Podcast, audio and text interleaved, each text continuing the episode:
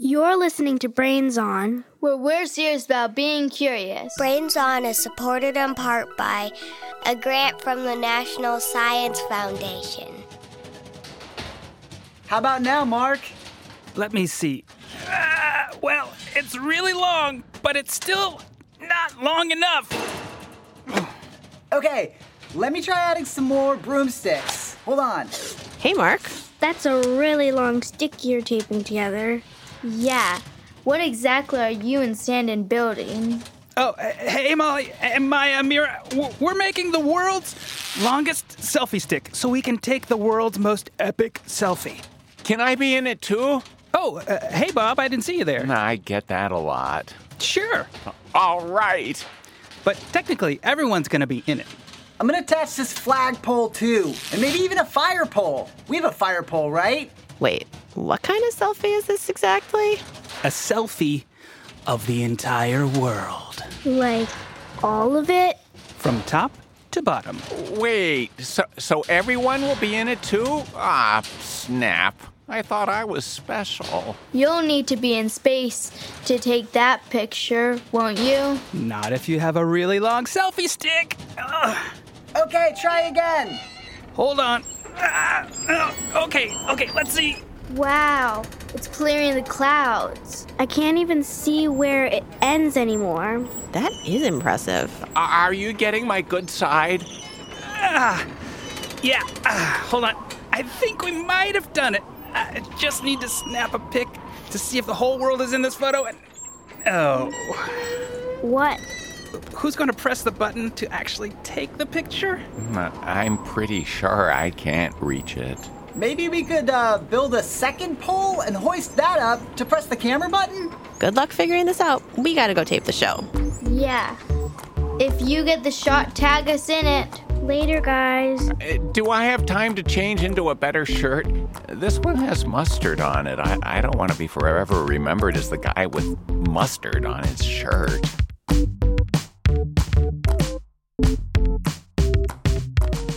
Is Brains On from American Public Media. I'm Molly Bloom, and my co hosts today are super sister duo Maya and Mira from Charlottesville, Virginia.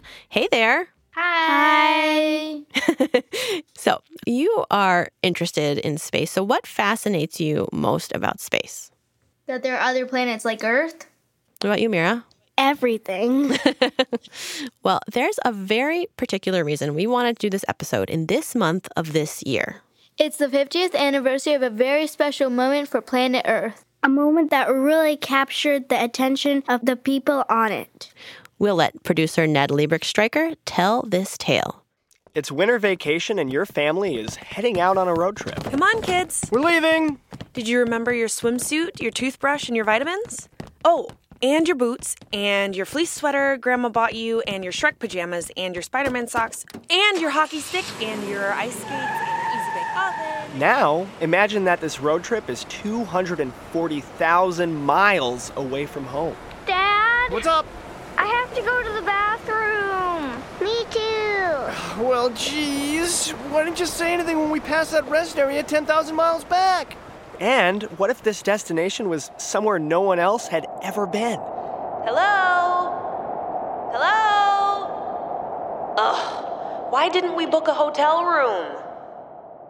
Well, 50 years ago, three astronauts did just that. On December 21st, 1968, Bill Anders, Frank Borman, and James Lovell became the first human beings to ever leave Earth's orbit. They were a part of Apollo 8, the second manned spaceflight mission in NASA's Apollo space travel program. But they weren't landing on the moon. That would come a few months later. Their only goal was to circle it to see if it was even possible for other spacecrafts to one day land there. So, on December 24th, these three astro travelers were road tripping through space, about to fly around the moon for the first time. As their rocket soared over the lunar surface, they saw something that totally surprised them. They uh, looked up and saw the Earth rise before them coming over the lunar surface, and they scrambled to take a picture to capture that. That's Emmanuel Vaughan Lee, director of the documentary Earthrise, named after the very picture the astronauts took. The sight of our small planet, far away above the surface of the moon, was something no one had ever seen before. The Earth was just this bright dot floating above the moon's horizon, and astronaut Bill Anders had to capture it. It was the first selfie that was ever taken of the Earth. It was a photograph that was not planned. And if you listen to the audio recording, you hear the crew kind of quickly scrambling and expressing their uh, emotions and feelings about the, the incredible, beautiful sight they're seeing. Quick, grab some color film. That's the most beautiful sight. We got to get a picture of that. Oh my God! Look at that picture over there. There's the Earth coming up. Wow, is that pretty? Hey, don't take that. It's not scheduled. you got a color film, Jim? Hand me a roll of color, quick. Oh, man, that's great. Where is it? Quick. It's this beautiful blue marble in the blackness of space set against this gray, lifeless body that is the moon. It was the first color photograph taken of the Earth from another planet. Today, it's so easy to find images of the Earth that you can live stream video of the planet from the International Space Station. But back in 1968, all people had were drawings, maps, and globes. Nobody had a real sense of what our planet truly looked like. When Apollo 8 returned, the Earthrise picture was printed in newspapers around the world, and it blew everyone's minds. That's the Earth? We're so tiny. It's beautiful. I wish I could live there. Wait a minute, I already do. Woohoo! Seeing the Earth from this new perspective gave people a chance to think about our planet in a new way and, as a result, influenced creative people the world over. This picture should be a postage stamp. This picture makes me want to paint. This picture makes me want to sing. One guy named Archibald MacLeish saw the picture and started writing a poem. It was soon published in newspapers. To see the earth as it truly is, small and blue and beautiful, in that eternal silence where it floats, is to see ourselves as riders on the earth together. That's then President Richard Nixon reading from the poem at his first inauguration in 1969. Brothers in that bright loveliness and the eternal cold. Brothers who know now they are truly brothers. Nixon would soon help create organizations to help the planet, like the National Oceanic and Atmospheric Administration and the Environmental Protection Agency. Plus, the Earthrise photo is also thought to have inspired the founders of Earth Day, which started the very next year in 1970. Filmmaker Emmanuel Vaughan Lee says it was a picture of the world that truly changed the world. There could be other photographs that are very powerful, but I don't think any other photograph will capture uh, what that photograph did. And it really stands not just for that moment, but for what is a shift in consciousness, a shift in perspective that, again, can't be replicated because once that shift has happened, you can't go back. This photograph represented uh, a much more unified view of what was possible, and I think it broke a lot of people's perception about who we are, where we are, and um, you know what it means to be part of one shared planet. So it's it, I don't I, it's one of those photographs that's going to stand the test of time, and in hundreds of years to come, I think it'll still be as emblematic as it is today. It's been said that a picture is worth a thousand words, but the Earthrise photograph went far beyond that. It gave the people of Earth a new perspective that we are an incredibly small part of a vast universe. It's a perspective that is challenging, humbling, and even for a brief second, unifying. We may be separated by schools, cities, and countries, but this picture reminds us we all live on the same beautiful blue orb called Earth.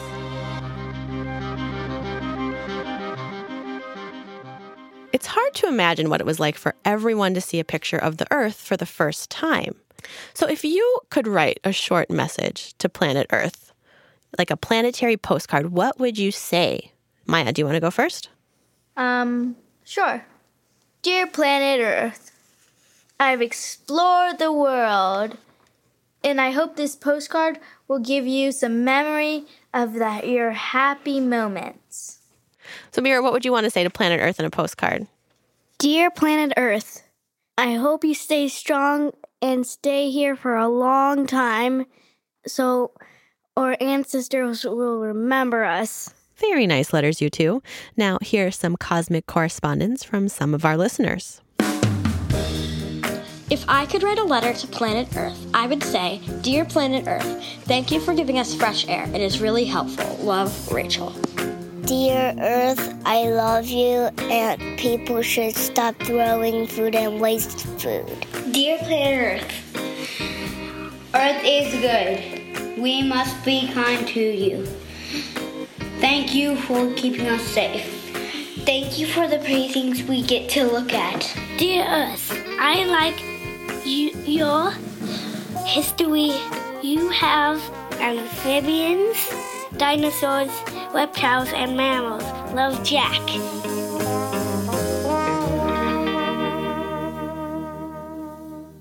A big thanks to Jack, Evan, Oliver, Caroline, and Rachel for sending in those heartfelt letters to Earth. And we agree, Earth is a pretty neat place in a pretty neat solar system. So it's no wonder so many of you are curious about our little neck of the cosmic woods, too. Hi, my name is Nuri, and I live in Mumbai, India. What was there for the Big Bang? What was the Big Bang and how was all the planets made up? How are planets made? How did the Earth form? How did the solar system form? Thanks to Bridget, Kylie, Nora, Sariu, and Nuri for those excellent questions. Earth has a history, so does the solar system. In fact, there's a story behind the whole universe. Hey, Jupiter, what's this book? What's that, Earth? Oh, that's our cosmic family photo album. What's that picture? Ha, that's when our older brother Mars started sporting that crazy volcano, Olympus Mons. he thought he was so cool. This will never go out of style. Ha ha. What about this? Oh, uh, that's our great aunt, twice removed, I think. Her name was Betty Black Hole. We stopped inviting her to family reunions because one time she ate all the potato salad and also all the light and matter in the surrounding area.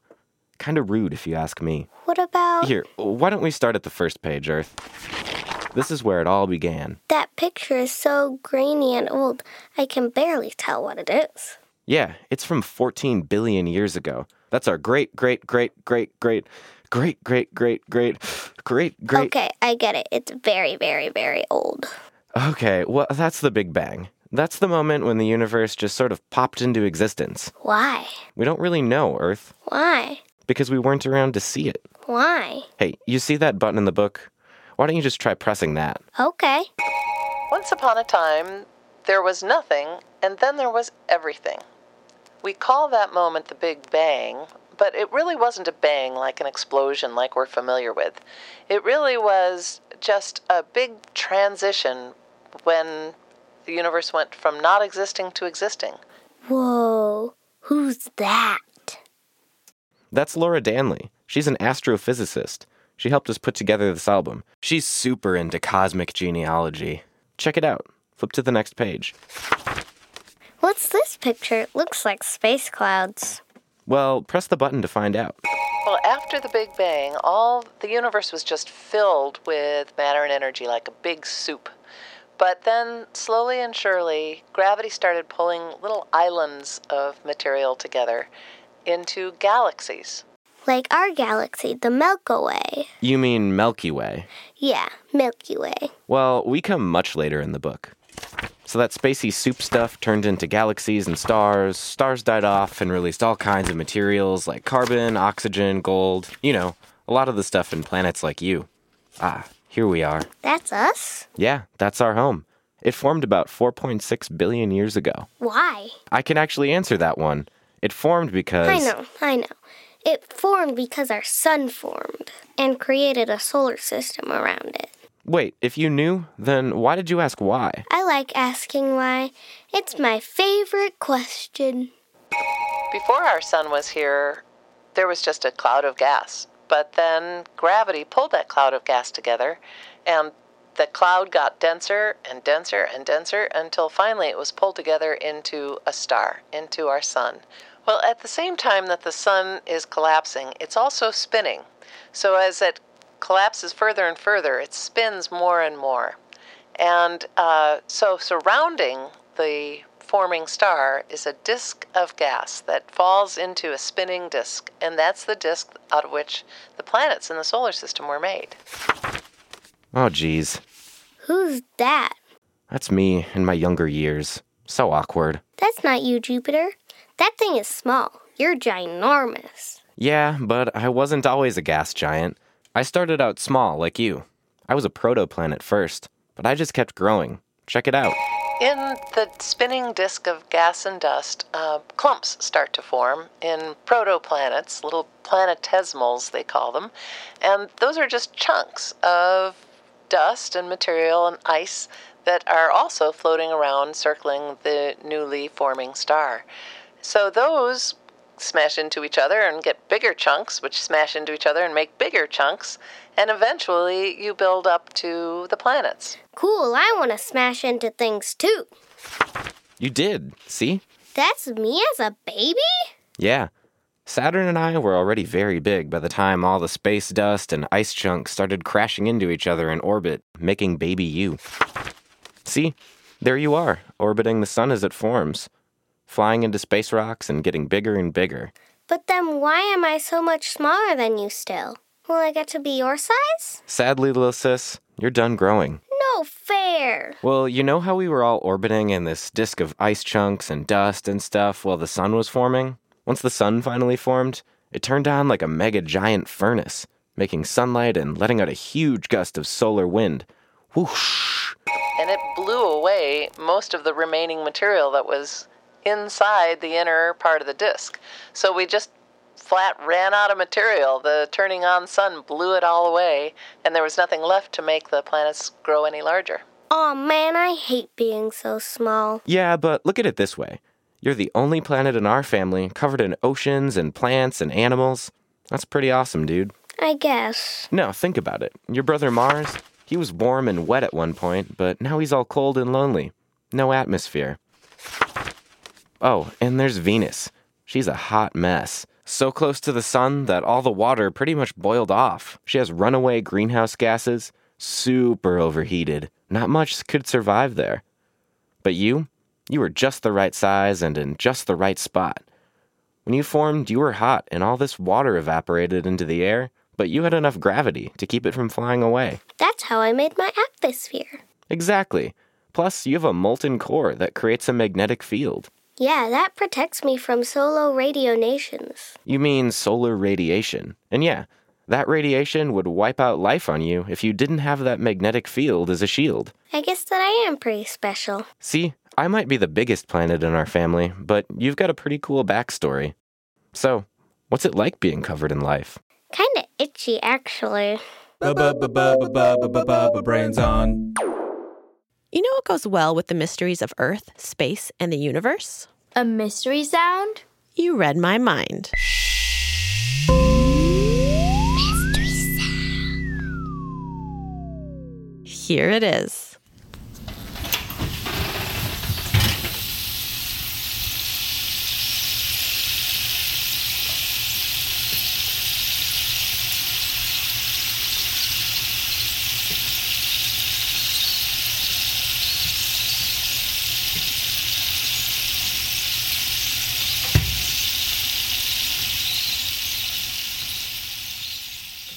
Okay, so I'm gonna, before you even guess, I'm gonna give you a little clue because sometimes our mystery sounds are directly related to our episode topic and sometimes they're not. And this is one of those times where it's not. So, what do you think that sound was? It sounds like one of those instruments that has all of these like little beads and sand droplets, and when you turn it around, it makes like a shh. Oh, yeah, yeah, yeah. Uh, rain stick. Uh huh, yeah, that. Good guess. Mira, what do you think it is? I sort of agree. It also sounds like something, um, like many little things dropping down at the same time. Someone dropping coins or something? Yeah. Hmm, excellent guesses. Okay, we're going to have the answer later in the show. Do you have a mystery sound to share? Or a burning question you just have to ask. Or maybe you want to tell us what you'd like to say to Earth? Do all those things at brainson.org slash contact. That's how we heard from this listener. Hi, my name is Eli. I live in Hanfield, New Jersey. My question is, why do dreams seem longer than they are? We also love, love, love your drawings. Yeah, keep them coming. They totally brighten our day, and we love sharing them on social media. Maybe draw Mark and Sanden's epic selfie. You could even squeeze our buddy Bob in there. We'll have the answer to that question about dreams during our moment of um and give the newest rundown of friends to join the Brains Honor Roll at the end of the show. And speaking of friends, here's our pal, Joy Dolo. Hey, Molly. Hi, Joy. Joy is the host of our new history show, Forever Ago, which we've been sharing a little bit of every week. Yep. Every episode, we dig deep into the history of one cool thing. Like, have you ever wondered where shoes came from? You know, I never really have thought about that before. I guess I kind of take shoes for granted. But they really, yeah, they had to get started somewhere. Or some when. Mm. This week's episode is all about the backstory of shoes. Here's a little preview. The oldest pair that have been unearthed are called the Fort Rock sandals, which were found in Oregon in 1938 by an anthropologist named Luther Cressman. wow, there sure is a lot of ash in this cave. Cressman was exploring Fort Rock Cave, and inside there was a layer of ash from a volcano eruption that happened thousands of years ago. Just gotta keep digging. That's my motto. When you're in a hole, keep digging and all your problems will be solved. and then he found something he had never seen before. Wait a minute, what's this? At first glance, Cressman's discovery might have just looked like a bundle of ropes, but on closer inspection. This looks like a pair of shoes? You can hear the full episode and the season finale of Forever Ago this Thursday. Find it on Apple Podcasts, Stitcher, or wherever you listen. And if you like the show, leave us a review. All right, thanks for having me, Molly. For the last time. We'll miss you. We'll I, see you soon. I miss you already. Bye. Bye. Keep listening. This is Brains On. I'm Molly. I'm Maya. And I'm Mira. Earth is very clearly special, but is it totally unique? Are there other planets like Earth in the universe? To answer that question, we have a special guest. Lindy Elkins Tanton is the director of the School of Earth and Space Exploration at Arizona State University, co chair of the Interplanetary Initiative, and she's the principal investigator of NASA's Psyche mission. Welcome, Lindy. Hi, it's great to meet you all. Why are planets round? Planets are round because mainly because of the force of gravity. Uh, as the planet gets bigger and bigger, the very material that it's made of creates gravity that pulls the material closer together. And um, the lowest energy state, as a physicist would say, the easiest way for all the material to be as close together as possible is in a sphere. And so that's why planets are round. And that's why some really small asteroids are not round because they just don't have enough gravity to pull them into roundness. That's really cool. I did not know that. Are there any planet other planets like Earth? We think that there must be, just because it turns out there are so many planets out in the universe. It was only about 30 years ago that people didn't even know there were any planets outside of our solar system. And now we've discovered that virtually every star you see in the sky has got planets around it. How do they do that from so far away? It's been so fast, uh, the rate at which scientists have figured out how to spot planets around other stars. You can't actually take a picture of the planet because they're too small, but you can see if the planet blocks a little of the light from its star as that light comes toward the Earth. And sometimes you can see the star itself wobble a little bit as the planet goes around it. We're just getting to the point, um, some of our colleagues can take actual pictures of the planets. And they're not in great detail yet, but you can see a disk. And then the question comes how do you know what that planet is like? You can know something about its temperature by how close it is to its star. And then other scientists look at the light that shines off the planet to the Earth, and then they can learn something about the composition of its atmosphere. And so, bit by bit, you put together little pieces of evidence of what life on that planet might be like. Do other planets have auroras? I really love auroras. They're so beautiful. And I've been thinking about trying to make a trip to see more auroras. They're caused by little charged particles in space uh, getting trapped in the Earth's magnetic field. So the thing, the two things you would need to make an aurora around any planet are a magnetic field, which not every planet has, and charged particles flying through space near that planet.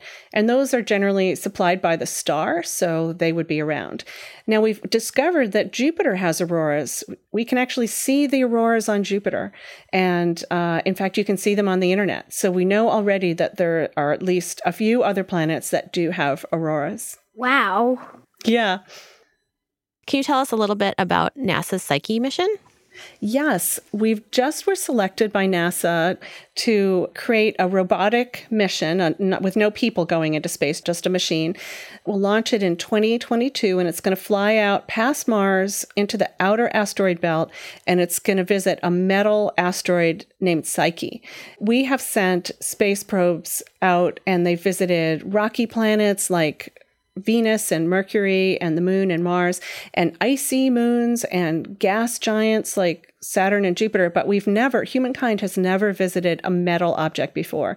And so we don't really know what a metal object looks like. We can't even get a good image of it from Earth. We don't know what craters look like in metal, if there are spires and peaks, um, if the surface is shiny or rubbly. We really have no idea. So it's truly exploration. But the bigger goal, even, is to inspire everybody here on earth to feel bolder in their own lives and to take a more courageous step out into the unknown. Think about this little psyche mission going off into space to discover something new. That is so exciting. I cannot wait to see what you guys learn. Yay. Thank you, Lindy. Thank you all so much for inviting me on. I've really enjoyed this.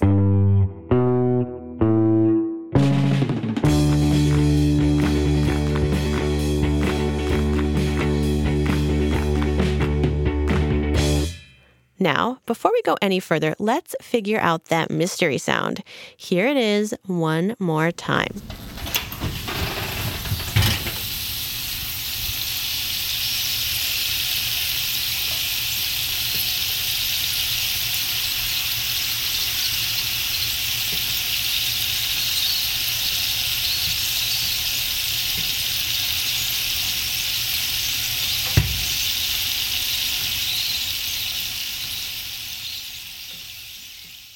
Okay, any new thoughts about what that sound might be? It also kind of sounds like one of those videos with a waterfall falling and all these birds tweeting. Oh, yeah, there's definitely like a bird kind of sound there. What do you think, Mira? Any other new thoughts? Like a high pitch, like a bird with a high pitch. Really good guesses. You ready for the answer? Yeah. Okay, this is a sound sent to us by another set of sisters, Abigail and Emma from San Antonio, Texas. That was the sound of cut up potatoes baking in the oven. Oh. Have you ever heard a sound like that from potatoes? No. yeah, I think they have to get very crispy to make that sound. This sound reminds me of chirping birds, and I like it because I don't expect to hear this sound from my food. We make these potatoes every other week because it's my daddy's favorite meal called chicken bacon potato ranch casserole. I've eaten it about 40 times and I think it's yummy. Well, that's it for this. Is that a launch? I guess Mark and Sanden are on their way to take the selfie. I wonder how it's going. Just a little further out. And perfect. Stop the ship. Stop the ship. Okay, okay. C- can you see the whole thing through the window now? There it is. Earth. Ever seen anything more beautiful? Wow. It's really pretty, dude. Okay, let's finally take this whole Earth selfie. Are you ready? Yeah, yeah. Hold on. Let me just get my hair right. Okay, cool. On the count of three. One, two. Wait, wait. Three. Ah, something zipped across the window just when you snapped the picture. Really? Uh, let me check the photo. Hold on. Wait, it's a guy in a spacesuit blocking the Earth. Is that? Ah, I did it! I'm in your picture. Bob. You got photobomb. bombed. Or should I say, photo bombed? oh man, he's blocking the entire planet. Yeah. And wait, I, is that a mustard stain on his spacesuit? A stain? Oh, again? No!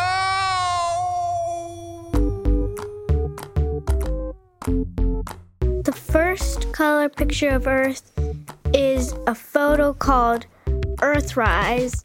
It inspired a lot of people and captured the public's imagination. Our solar system started out as gas and dust floating in space.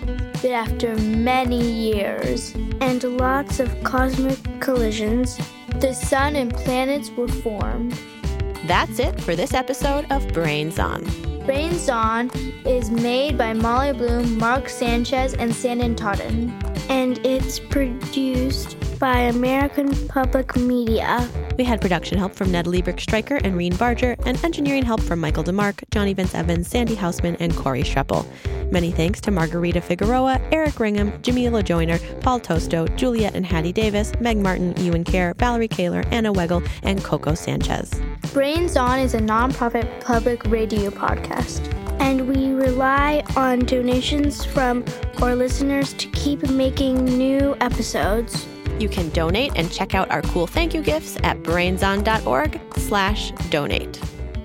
Now, before we go, it's time for a moment of um. Um, um, um, um, um, My question is, why do dreams seem longer than they are?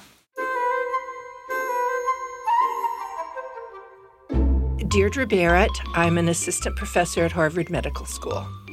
Research finds most dreams seem pretty much their real length. We walk through a setting or have a conversation and maybe wander one other place, and it feels like it's been about five or 10 minutes, and that's how long we've actually been dreaming. But some dreams do feel like they've just gone on for days at a time our brain is in a really different state when we're dreaming. There's an area called the prefrontal cortex that's right behind our foreheads. And that area is much less active. Most of our logic comes out of there. That also is where we'll find points of timekeeping and estimating time and noticing what comes before something else. So, because that's much less active, we're not as good a judge of how much time has passed. And I think also some dreams are a little bit like movies. If you really think back over that dream epic that seemed to cover weeks of dream life, it's a little bit like a movie where you saw the high points. You know, something happened and then something that was kind of supposed to be three days later happened, and then something that was supposed to be once the person was older happened. And yet, just like a movie, you could depict 20 years passing by, you know, in five minutes of film if you edited it right. Um, um, um. This is not a dream, and I'm ready to groove through this list of names. It's the Brains Honor Roll, the rad kids who make this show what it is by sharing their questions, mystery sounds, and drawings with us.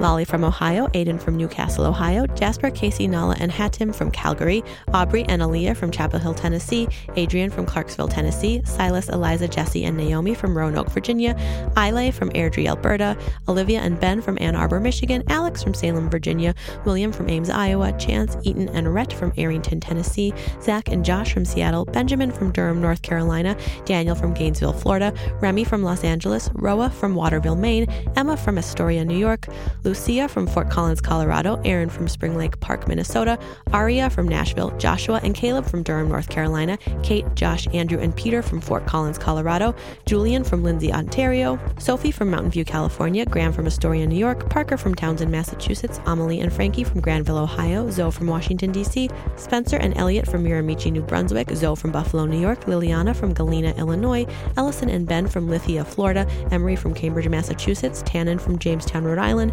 Samuel from Uxbridge, Massachusetts, Henry and Alice from Los Angeles, Sophie from Singapore, Michael from Longmeadow, Massachusetts, Andrew from Hopewell, New Jersey, Robert and Sophia from Edmond, Oklahoma, Andrew from Beaumont, Texas, Riley and Embry from Delmar, California, and Toby from Brisbane, Australia.